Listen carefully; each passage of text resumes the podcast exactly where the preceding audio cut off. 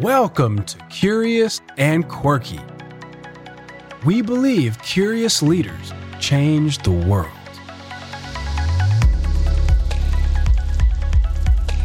Curious and Quirky is a LinkedIn live event with course leaders from Caltech Executive Education.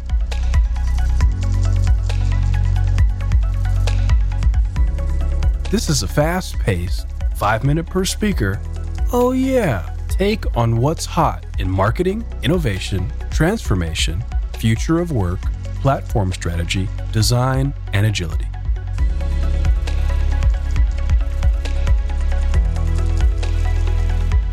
Brought to you by the course leaders from Caltech Executive Education. Good morning, good afternoon, and good evening, friends. Wherever you might be joining us, uh, welcome to this month's Curious and Quirky event. My name is Tim Boyd, uh, your host for this month's session.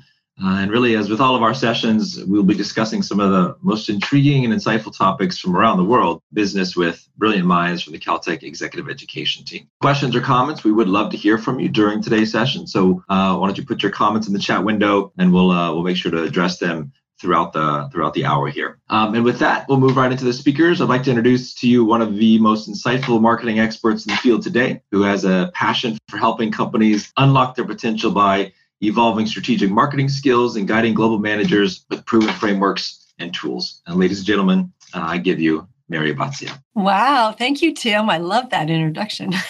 so, my talk today is about how uh, companies are addressing this crazy inflation. Specifically, most of our clients are saying, how can we cut cost to protect our margins while keeping our customers happy? I'm going to highlight a few companies, including Happy Returns, that provides return bars. Now, I don't think there's any alcohol included, there may be some ideas that that you can use in your business. So we've all been enjoying the trend of free online returns, especially thanks to Amazon, who uh, kind of set the standards a few years ago. And because there hasn't been any cost to us for returning items, some of us are bracket buying. Bracket buying is where people buy multiple sizes and colors of the same item and then send back what they don't want. The problem is that the returns aren't free for the merchants. And according to data from the National Retail Federation, the average retailer has $166 million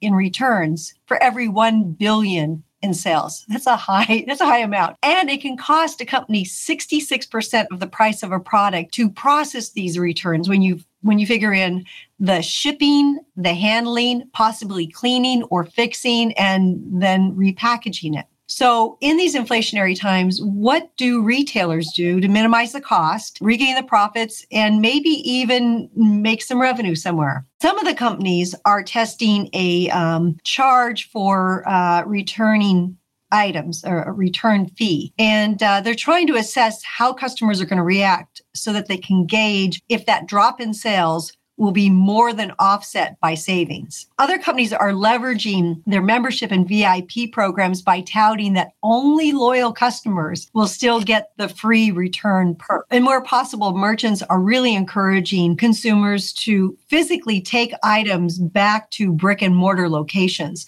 So Kohl's and Walgreens, they've been really smart. They've contracted to be one of these drop off sites so that hopefully when people are there, they buy other stuff. So, this situation has also given rise to some new businesses. Happy Returns is an example of a new business that has emerged and is now offering what they call return bars. So, return bar, they're convenient places where shoppers can easily return their items. They don't have to print any label out and they don't have to have any packaging. They just bring the item to the place and they do all of that for them. There are over 5,000 of these return bars pretty much across the US in high foot traffic areas, again, to make it convenient. So shoppers can receive immediate refunds without having to pay any fee. So it's really a clear proposition for the shoppers or returners. And then the value proposition for the merchants is also quite clear. So, according to the insider publication, the model is that Happy Returns consolidates the items and then sends them back to the retailer. So,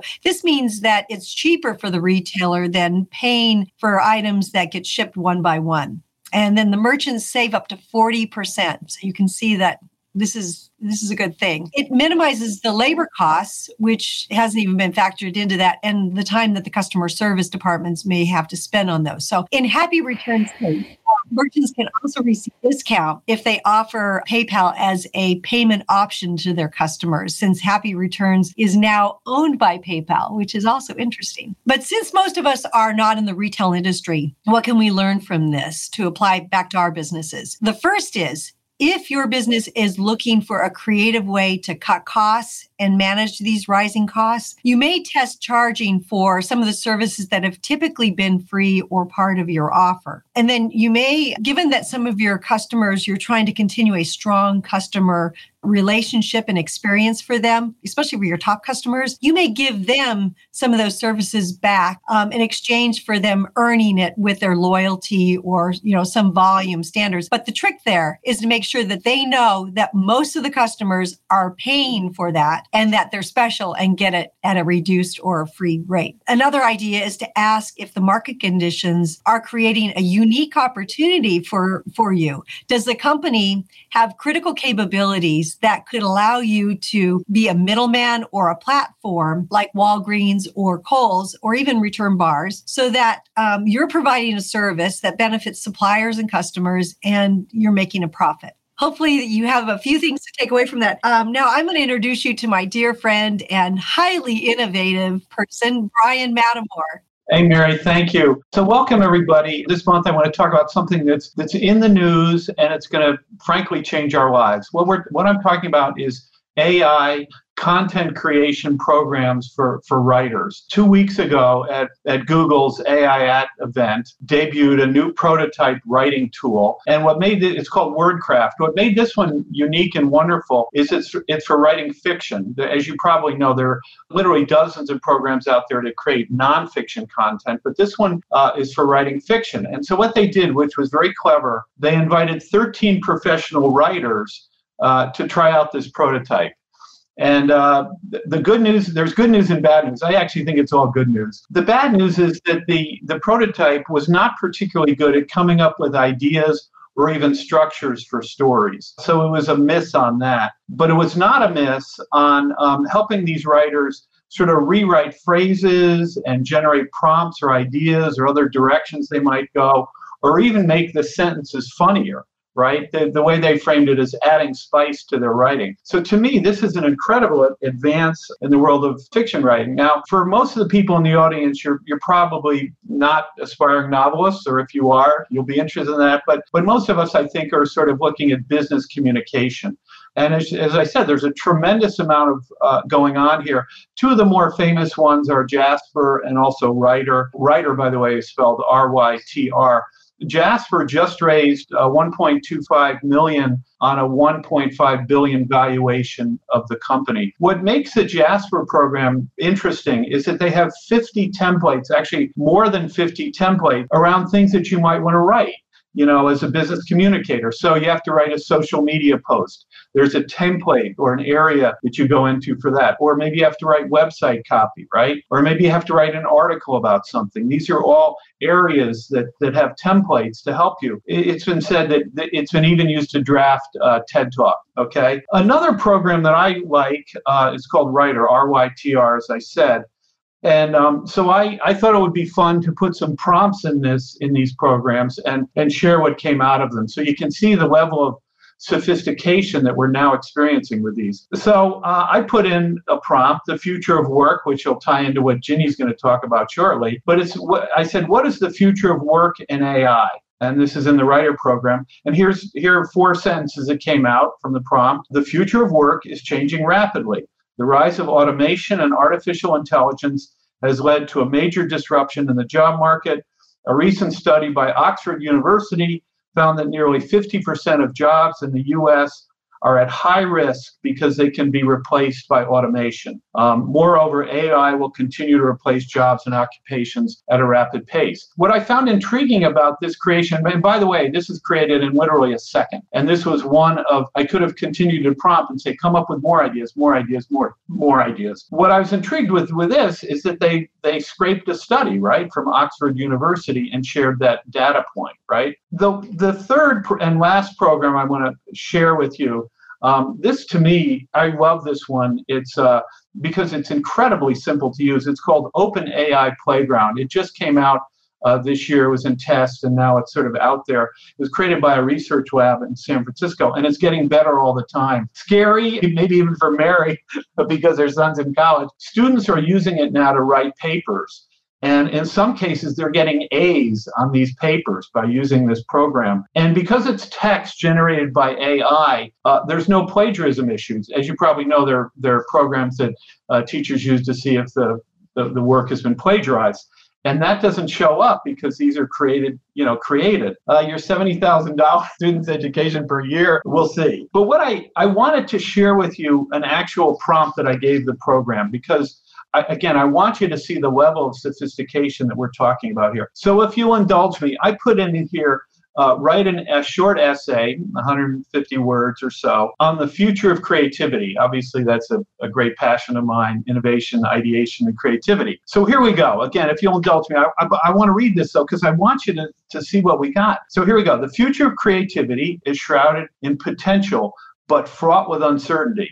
I'm going to do a side note here that is a pretty darn good opening line, right, for an essay, right? I, I was, that was pretty good. But despite the challenges that lie ahead, there are reason to be optimistic about the future of creativity. Well, that's good. Okay. For one, the ever expanding capabilities of technology are giving rise to new forms of creativity. And by the way, next month I'm going to be talking about the creativity programs with respect to art, which is also mind blowing. Uh, continuing, as technology becomes more sophisticated, it is opening up new possibilities for creativity and expression. In addition, the world is becoming increasingly interconnected giving rise to new opportunities for collaboration and cross pollination of ideas. The internet and social media platforms are making it easier than ever for people to connect with one another and share ideas. Finally, as the world becomes more complex, there's an increasing need for creative solutions to the problems we face, whether it's finding new ways to combat climate change or addressing the needs of an aging population. The future will require more creativity, not less. So while the future may be uncertain, there are good reasons to believe that creativity will continue to thrive. I mean, I think that is pretty darn good. That took literally, I put the question in there, punched a button, and seconds later this came up. I mean, this is incredible, right? So, what are the ramifications of this? Well, I think not that we don't have enough content now, but I think this is going to mean in the business world, we're going to be getting even more content because now it'll be so easy for anybody to create a blog and just put it out there as if quote it was their thinking other ramifications of it i, I do think it will trigger ideas which is which is wonderful and also i like to think that um, you know great writers are great editors because they have to edit their work to make it better and better i think we're in a position now where you may be a um, a mediocre writer, but if you're a great editor, you could turn into a very good writer, right? Because you, now you're editing these things. And the last thing I would say about it is that I think it, it'll help overcome procrastination and writer's block, right? Because you have so much to work with here to trigger your brain to come up with these ideas. The last thing I want to share this is a sort of a you know, in psychology we call it infinite regress, but it's reflecting on reflecting on reflecting here. So what I, I, I, put into one of these programs, I said, well, what do you think of the programs, these AI programs? And, and this is what it sent back. And it was kind of freaky because it anticipated some of the ideas I had. It's just two sentences. We should not think of these AI writer programs as a replacement for human copywriters. Thank goodness. Okay. They just provide assistance to the content writers by getting rid of writer's block and generating content ideas at scale. So I hope this was curious and quirky, hopefully not scary, hopefully exciting, but you know the genie is out of the bottle, so we're going to have to figure out how to uh, to leverage these new tools. Now, with an OD perspective on all this, uh, we've got Ginny. Ginny, you're up. Thank you, Brian. So uh, I'm going to switch gears a little bit and talk about uh, interesting topic. I'm going to talk about layoffs. And and the question I'm posing is there such a thing as a way to perform layoffs. So, so why is this a topic? Um, layoffs have been around forever, but this is a topic now because in the past several weeks, there's been a lot of press due to Meta and Twitter, and most recently, Amazon being part of this discussion. Meta has laid off 11,000 people last week, which is about 13% of its staff. Elon Musk, with the purchase of Twitter at the end of October, he wasted no time in slashing his workforce. So he immediately removed the company's leadership, including its CEO, CFO, and top lawyer. And mass layoffs were announced on November 4th, with about um, 50% of the staff cut. And the New York Times reported on Monday that Amazon plans to lay off about 10,000 employees in corporate and technical jobs. The reaction to this is has been pretty strong. And um, the quote from NPR For more than two decades, the US tech industry has been a reliable source of booming stocks and cushy, high paid jobs. In the span of weeks, the sheen has faded and the axe has fallen. So, so those are the pretty strong words. And, and when we think of layoffs, you know, we've been having a very different discussion in the past two years. Um, it's a departure from what we've been talking about in terms of the great resignation, which is, you know, very overt with employees deciding to leave, and to the covert of quiet quitting when employees decide to do just enough but in those examples, it was the employee's decision.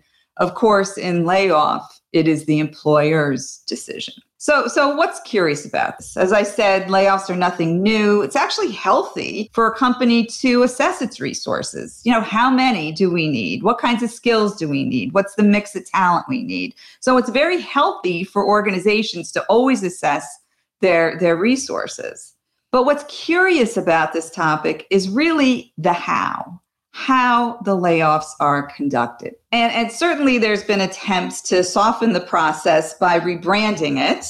You know, we hear downsizing, right sizing, reduction in force. And yes, that's much better than terms like getting pink slipped, getting axed, or being made redundant. So, yeah, the the, re- the rebranding is it softens it a little bit. But the bigger idea is not about what we call it, it's about mindset. It's about how we think about and therefore treat our employees during the entire employee life cycle, which includes layoffs. So this is a kind of we have to think about layoffs as part of the employee life cycle. So the values we want demonstrated while employees are active should be the same values during the entire employee life cycle. So you think about the value should be consistent. The recruiting process, the hiring process, the onboarding process, the management process, and yes, even the offboarding process. And as a matter of fact, some companies actually manage alumni groups. They keep in touch with the individuals they've laid off to kind of keep them still in the family. So it's kind of interesting how some of these countries companies deal with this. So, simply put, when we think about layoffs and doing layoffs right, the North Star to that is respect. In the case of layoffs, these people who provided uh, value to the company, it's a business decision to exit the person, but there is no need to devalue their contribution. So, how people are treated is really expression of the brand as well. If people are devalued, the brand is devalued. So when we think about how to conduct layoffs respectfully, um, here's some some elements of what that would look like. Um, it's important for leaders to be in front of the communication. Leaders should not hide during this time, and they should deliver the message in person. Um, it's important that the rumor mill doesn't do the job that the leader needs to do. We need to hear it from the leaders, and the leaders need to own the the decision for for the layoffs and and give the the organization both the people who were laid off and the people who remain get them to help them to understand why the decisions were made. It's, it's very important. Leaders should have empathy during this process and, and they should allow the individuals who are exiting, allow them to say goodbye and avoid multiple rounds of layoffs. Layoffs happen in a repeated fashion. Uh, it creates a lot of uncertainty in the workforce. It has a negative effect on morale and on productivity. So the, the best strategy is to, to do it once. Uh, be supportive as a leader. And also don't forget the people who do remain because they they need to be involved and and, and understand this as well and understand you know what what their new role is um, post the the layoff.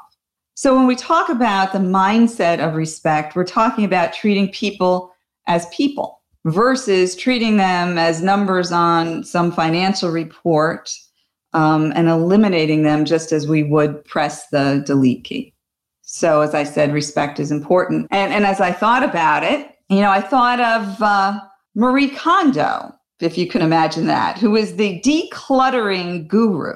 And she says that people should say goodbye and thank you to their inanimate objects before donating them. So we as leaders should be able to do that and better when laying off valued employees. So with that, I'm going to hand it over to Tim.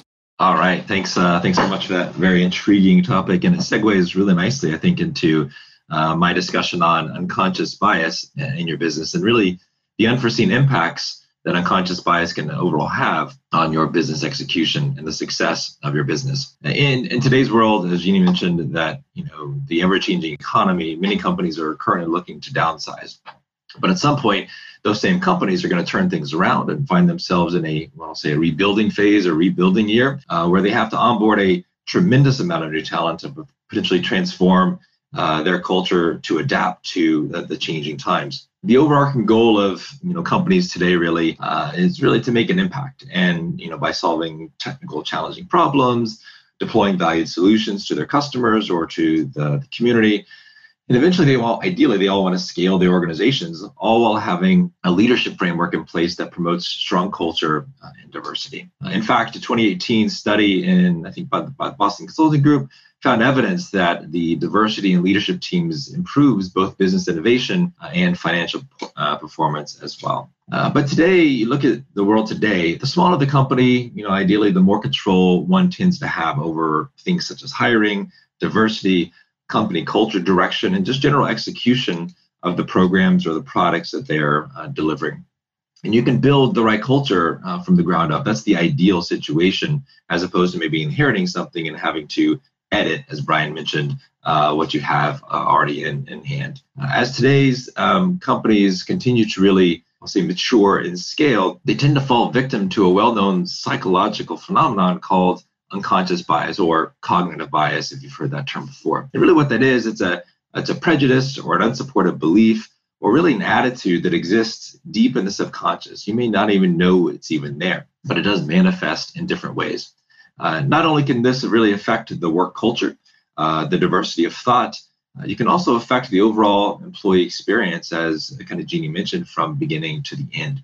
And we really need to modify this mentality and this behavior if our companies um, uh, are going to be uh, successful in the long run let's go back to the human brain for a second and the evolution of where maybe this manifested or came from. So we all know that the human brain has evolved over the course of m- multiple millions of years, about 3 million years, and really naturally tends to make quick decisions and has bifurcated into really two philosophical different approaches to solving problems today. Otherwise known as System 1, uh, it's basically known as the ancient brain, and that typically operates quickly and efficiently and likes to make rapid connections with previously perceived patterns uh, predominantly really from childhood exposures as well as just the general experience we have uh, collected throughout our lifetimes.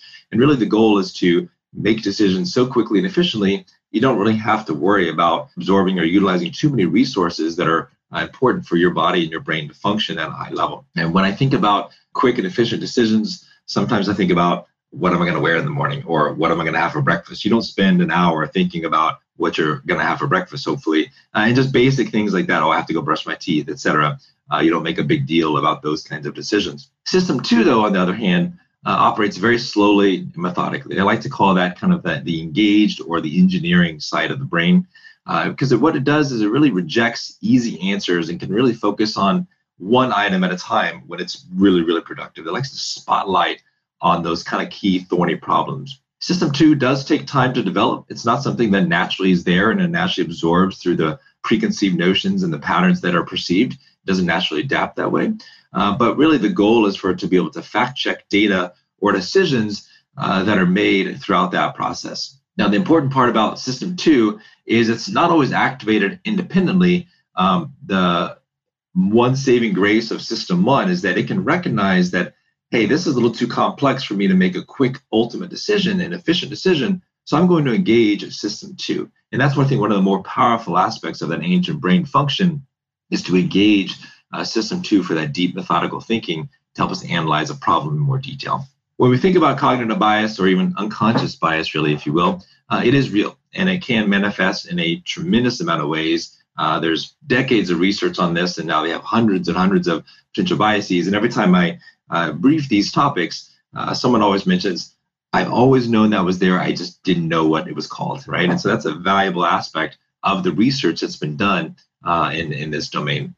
But I want to give you two simple examples that align with your business execution and things to consider as you go forward uh, in the process of um, execution. There's the hiring process bias. In this case, I'll align it to a, a, gender bias. The National Bureau of Economic Research, they actually performed multiple studies on how unconscious bias affects the hiring and let's say the diversity of an organization. What the study did is they took the exact same resume, all the same credentials, all the same information, etc., but they changed one simple thing on uh, that resume. They changed the name from John to Jane, and they sent both those resumes out to a variety of companies, probably over 100 companies, and they waited to see what kind of responses they got back. Uh, and throughout the, the course of that process, um, it was found that resumes with identifiable male names were typically rated as more competent and or more employable even if the exact same resume obviously had a female name. And so obviously that's not okay. Uh, and that's an element of what we're talking about the manifestation of unconscious bias. And so given the exact same resume, you don't quite understand. I even saw another uh, study that had been done, or it was just a simple example, social experiment where one of the people in charge of the hiring process they received the, the resume and they had changed the name of it to something different, but it was actually one of their kids. And they basically had this whole slew of perspective to unlock the unconscious bias that these individuals felt. And when their kid came in, they said, This is my resume.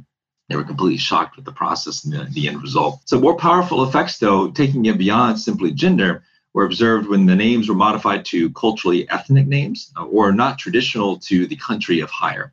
And so that ex- expanded the problem uh, and, and the manifestation of this um, unconscious bias factor, showing that it's actually a global component uh, has a global component as well. Now, there's plenty of things you can do here. You know, partner with your HR organization and other companies. Obviously, they can do a demographic scrub of the resume. You can do blind resume reviews, and that can even expand into the execution. Or you can do blind peer reviews, similar to like the mask, the the TV show where people are singing behind their mask, or the voice where everyone's turned around, all they hear is the voice, etc those kinds of things um, are, are, really good ways for you to uh, eliminate some of that. And the same thing applies to when you find someone who went to your alma mater, you have kind of a direct connection with the person, automatic, even though you may not even know this person whatsoever. But you find yourself having somewhat of a an initial affinity towards that person. And again, we have to kind of get away from that factor.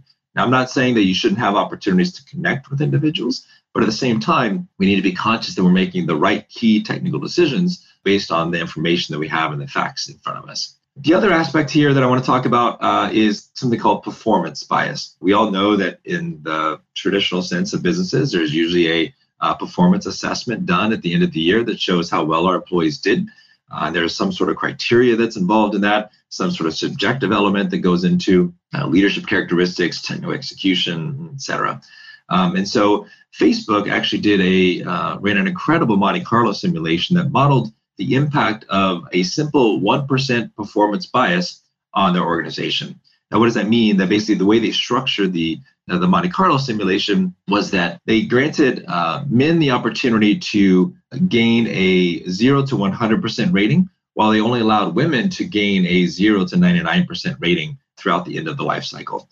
And starting at the beginning, uh, across all technical bands and leadership bands throughout the company, they had an even split of about 50 50 percentage wise. And then as they went through each of the cycles, uh, the performance cycles, if you will, they kind of forced attrition. So the lowest people uh, of the organization or of the um, who got the lowest performance ratings, they would basically be dispositioned from the company. And then the highest percentage would be promoted to the next level and I wish I had the the visual here. But basically, after that course of uh, 20%, there was a significant skew in favor of the men, and it only got worse as you went up the leadership chain to the highest level of the executive rank of this, uh, you know, false company. Um, so to me, that was really, really important, and it was only powerful because it's a simple one percent change, and there's so many more unconscious bias factors out there than a simple one percent performance bias that can actually force this type of behavior or this type of cultural evolution within the span of your company. So across the board, we have to be conscious not only of performance bias, of hiring bias, et cetera. There's plenty of other factors that we have to look across our business to evolve and make sure that we're doing things the right way based on facts and based on uh, giving people the opportunity to voice their thoughts and concerns. So, so with many, so many potential risks really out there today for your businesses, you can't really simply ignore this conscious, uh, unconscious bias factor. If it's really left unchecked, uh, it can have a significant and detrimental impact in almost every aspect of your business area. It can stifle innovation, creativity, reduce engagement, and really promote a toxic and disconnected culture where people don't feel comfortable or welcomed or, or happy uh, because they don't see growth opportunity and a future for themselves in the company. Various studies have shown that if a company is successful in achieving these high levels of diversity. McKinsey uh, put out a report, the Delivering Through Diversity report, that suggested that companies are 33% more profitable when they have the most diverse executive teams. And in a similar study by Catalyst, when more women are present in the executive ranks, the companies reported a whopping 34% higher shareholder return than normal again, there's so many benefits of reducing unconscious bias, building diverse and connected teams, et cetera. But it's really just the tip of the iceberg to, you know, hire the right candidates and minimizing unconscious bias uh, in the workplace per se. We really have to look across our businesses and identify opportunities for improvement in all aspects and phases of company execution. So, with that, I wanted to thank everyone for uh, for being here today. Uh, I do want, I think we have a little bit of time left over here and I wanted to make sure that we brought all of our panelists back uh, to the table, uh, and so we can uh, answer a few questions and have a short table discussion uh, for for the final ten minutes or so here. So, Tim, I have a question for you. I loved your talk. Does the bias happen in system one or system two? And has, and even in our H is part one. And then question, part of that question is even when they go back in time to the ancient brain, was there always bias there, or did we develop it over time? So traditionally, what the research has showed is that system one is really where you have a lot of the bias in place because you know you're making those kind of quick and efficient decisions. You're not really thinking in detail about all the logistics and concerns and impacts your decision can have and the ripple effect. So that's really where it's at. Now, sometimes when you get into the detailed execution, um, groupthink becomes a big deal, at least I know in the engineering world. And that system two is kind of manifested there because these are problems you're really thinking about. You think about the Challenger, for example, so many people in research was being done on the Challenger, and then they made these key decisions. And it's a combination of that system one and system two that effectively, you know, ended up in the, the result that uh, actually occurred. And then the other question uh, you offered was that has it always been there? From my understanding, you know, it has. Um, I think it's gotten probably worse or it's become more prevalent because of the um, kind of surface level thoughts that we had to have these days, and everything is so fast paced and everything is competing for our time. So we're being forced more and more to make quicker and more rapid decisions on a larger scale and a longer time scale. So I think we're starting to see the manifestation of additional errors and issues driving this new unconscious bias and kind of revolution, if you will. Mary, I thought I could share an example uh, from our work of uh, experience bias. I don't know if there is such a term, but but you know, the innovation people we work with, you know, they're sophisticated. They've done a lot of innovation projects. They've learned a lot. But frankly, when you're creating the new, that can get in the way, you know. And one example was we were working with uh, Sears. Actually, it was Danaher Tool which made craftsman tools for Sears. And one of the ideas that, that we had that was brilliant was to laser etch the sockets, right? So that you you could laser etch so you can have really large sizes. So, you know, if you notice most sockets, they, they're, they're imprint, you know, they're stamped, you can hardly see them. And so with this process, you, you had no trouble seeing it when you're under the car. It would cost 10 to 20% more, but the bias of the buyer at Sears was people will never pay that much money more because he had been in a price game for so many years for their products. So how do you get over that? You know, we can't say, no, no, no, they'll buy it. They'll what we did was we did uh, qualitative focus group work, and he was in the back, and he saw how enthusiastic uh, people were.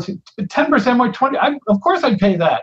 You know, my time is worth money. I'd give it to my father who can't see. Blah blah blah blah blah. And so, I guess the point is that one way to get past these biases is to bring in other voices um, to to help convince them, rather than you trying to convince them. That's a great point, Brian. And I think one of the things that I've witnessed throughout my career is you have these people who are the experienced subject matter experts driving these key decisions on this is how we need to do things because this is the direction the company wants to go or that we tried all this other stuff in the past and it hasn't worked, etc. Um, so what, what happens is that those kind of junior folks in the organization, they tend to get shut down multiple times and they just basically take a step back and they don't continue to challenge or innovate, as you mentioned, along the way because they're used to the rejection overall. But one of the things that we as leaders can do is when we're in the same room as these discussions are going on, uh, we can actually use our platforms, those of us who have platforms of privilege, leverage that platform of privilege to give other folks the opportunity to actually voice their opinions and voice their concerns, especially to help them champion overlooked ideas making sure that we actually dive a little bit deeper and actually force the discussion to give them the opportunity to share their thoughts and make sure that they feel like they've been heard throughout. Because uh, we can't have a single individual or a group of individuals driving the kind of alpha mentality and, and not allowing anyone else to voice you know these innovative uh, creative ideas that could potentially significantly help the company uh, in the long run. And and i think tim your point about diversity probably naturally helps that. It does. You know? Well let's let's hear what the person from saudi arabia thinks you know? That's right. That's right.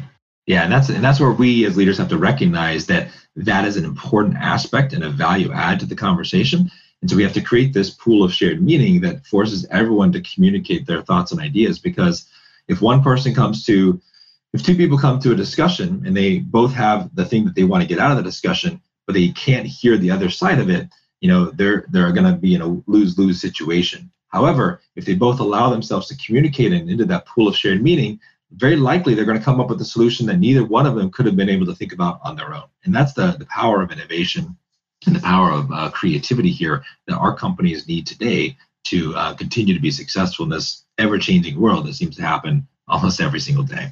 You know, by the way, I, I, should just finish my story about this guy. You know, it, says we should be hiring for openness and flexibility because this guy, to his credit, the buyer at Sears, as soon as he heard what these people were saying, he said, Oh my gosh, we're launching tomorrow. And they literally launched the project in 30 days. And so, you know, implicit uh, in, in that story is the fact that we were working with great people who were open to new inputs. You know that was that was critical to succeeding at it. The other thing i would like to add on this is when you hear the term unconscious bias it, it, it sounds like it's a bad thing that you know oh, i don't have it but everyone has it because it's about how our brains are wired and our brains are wired for survival. You know we hear the you know the fight or flight. So um, our brains take shortcuts and and the shortcuts of survival that that are just the way we're wired neurologically cause the unconscious bias. And as tim was saying it causes us to make fast decisions and because our brain is making shortcuts. So so the one way to to kind of counteract that is for everyone to really understand everyone has unconscious bias and the key thing is to be conscious of your unconscious bias and and think about it and say wow am i making that quick decision because this is how i've always done it? Or you know maybe i need to be open to another way of doing something.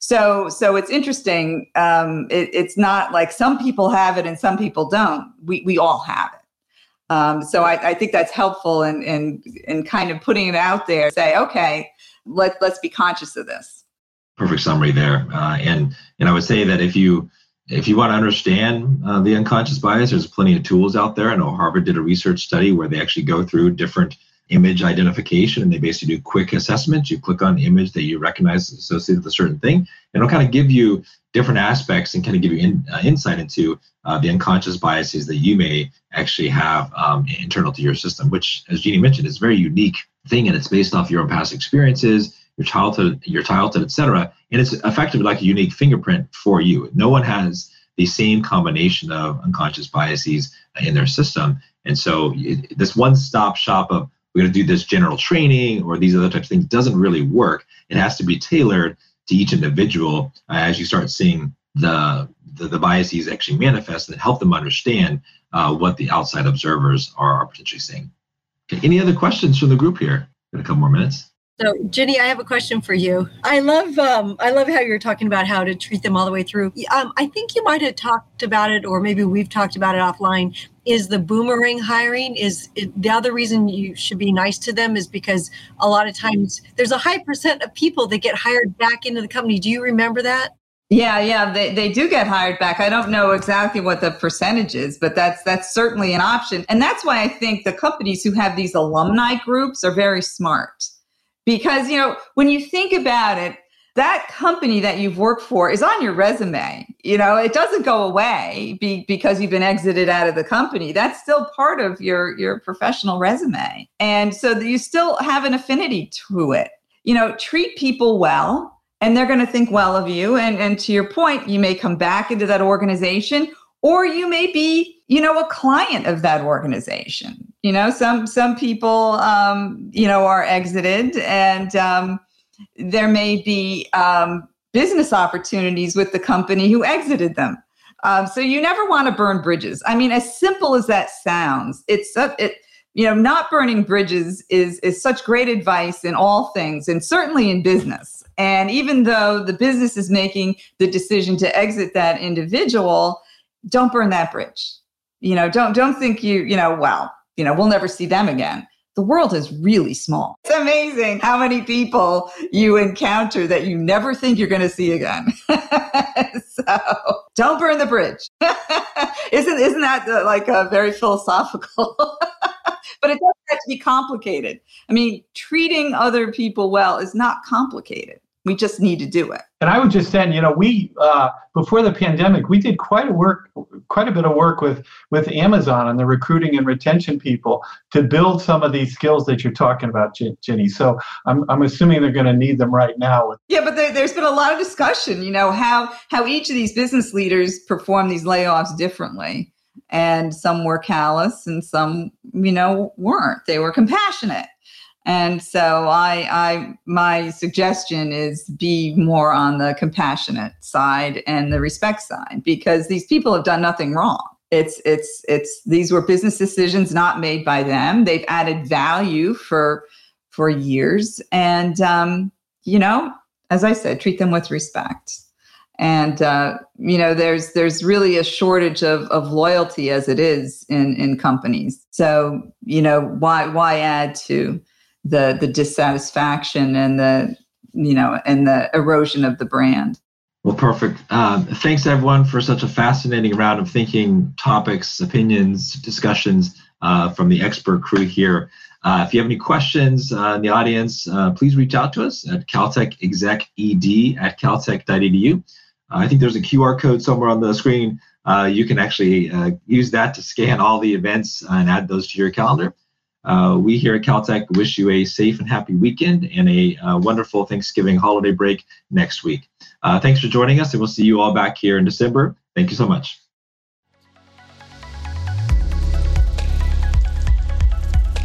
Curious and Quirky is a LinkedIn live event with course leaders from Caltech Executive Education.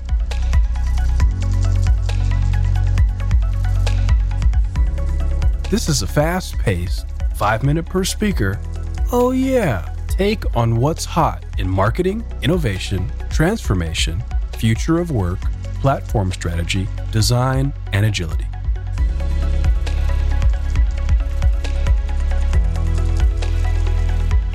Brought to you by the course leaders from Caltech Executive Education.